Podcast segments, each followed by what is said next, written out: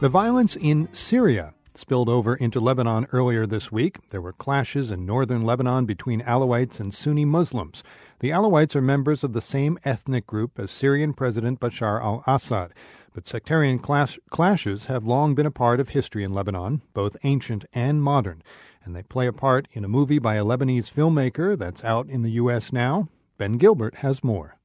Nadine Labaki grew up during Lebanon's 15 year civil war.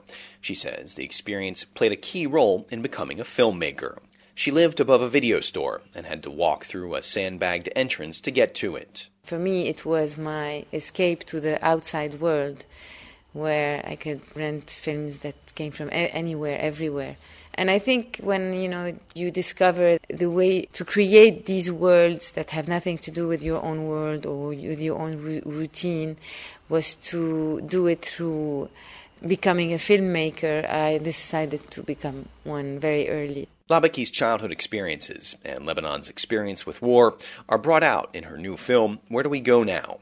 The fantastical and sometimes musical film tells the tale of an isolated mountain village where Christians and Muslims live together peacefully, although a war between the two sects rages elsewhere in the country.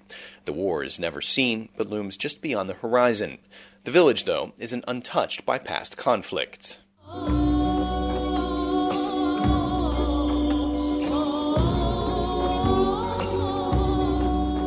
Graveyard in the opening scene, the village women, dressed in black, beating their chests, clean the headstones of their fathers, sons, and brothers killed in years past, though now it appears that all is calm.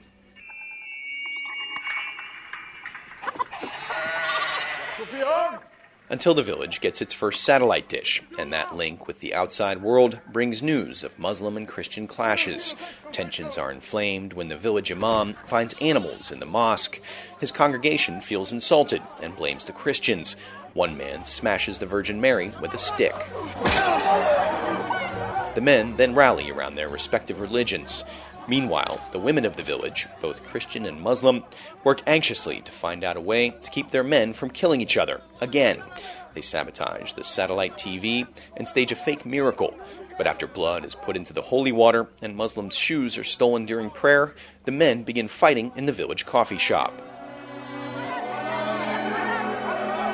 In the film's first powerful scene, Labaki's character, Mary Jane, tries to stop the violence. Stop it. It's enough, she screams. Have you learned nothing? Haven't we suffered enough? You act as if we were born to wear black and to mourn you. Is this what being a man means? she asks. The speech ends the fighting for a time. The women eventually go to extremes to halt the escalation. They bring in a troop of Russian prostitutes and drug the village men with marijuana pastries. There's also a song about how the hashish will keep their men alive.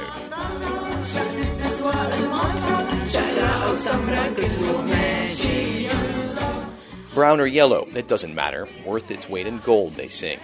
This hashish comes from my heart. My man is drowning, throw him a lifesaver. But the drug induced feelings of goodwill are temporary. The men begin plotting to dig up hidden weapons, and the women have had enough. In a final desperate act, they convert to one another's religions. The Christian women become Muslim, the Muslim women become Christian. One of the men wakes up to find his formerly Christian mother in a Muslim headscarf. Labaki says the film isn't meant to be taken literally, but it does have roots in reality. She got the idea for the film when clashes broke out in Beirut in 2008. Beirut became a war zone over hours, and I saw people that belonged to different political parties, but also to different religions, become enemies again and I'd seen them succeed in living together, you know, in the same neighborhood, breathing the same air. And these events proved to me that uh, anything can become a reason for us to take weapons again and to start killing each other again. Trapped in her apartment by the fighting, Labaki and one of her co writers imagined a woman trying to keep her son from leaving the house to go fight. She had found out she was pregnant a few days before. Labaki says the scene where she tells the men she has had enough was actually her speaking. It's something she's wanted to say for a long time. I've had enough seeing mothers cry, and I wonder where do they find the strength to keep living?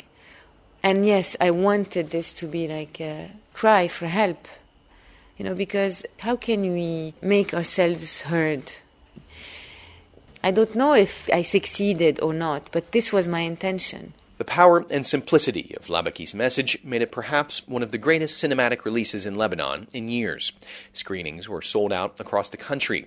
Audiences in the U.S. may not pick up on the Lebanese jokes, but they will identify with the universal message of mothers having had enough of violence.